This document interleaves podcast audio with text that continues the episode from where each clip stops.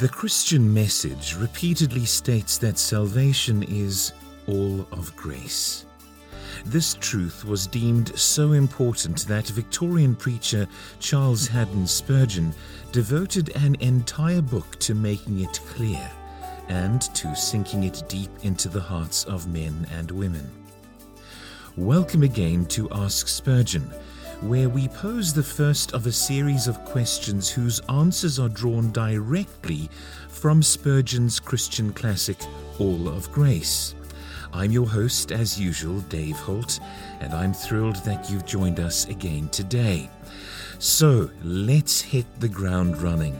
Reverend Spurgeon, what do we mean when we say salvation is all of grace? My friends, I heard a story. I think it came from the North Country.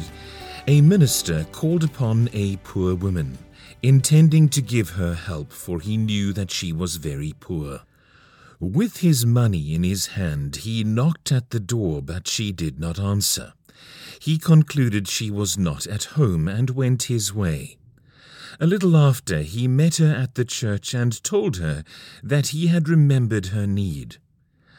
I called at your house and knocked several times, and I suppose you were not at home, for I had no answer. At what hour did you call, sir? It was about noon. Oh dear, she said, I heard you, sir, and I am so sorry I did not answer, but I thought it was the man calling for the rent. Many a poor woman knows what this meant. Now it is my desire to be heard, and therefore I want to say that I am not calling for the rent. Indeed, it is not the object here to ask anything of you, but to tell you that salvation is all of grace, which means free, gratis, for nothing. And that is where we begin by accepting that the message of God to the sinner is that salvation is free it does not need to be paid for, neither does it need to be earned, and neither is it given to those who deserve it. Salvation is a gift from God. Receive it. It is all of grace. Thank you for listening to this, the first of a series of questions whose answers are drawn from the Spurgeon classic All of Grace you can download a brand new audiobook edition of All of Grace, an audio classic and worship experience on Audible by going to audible.com.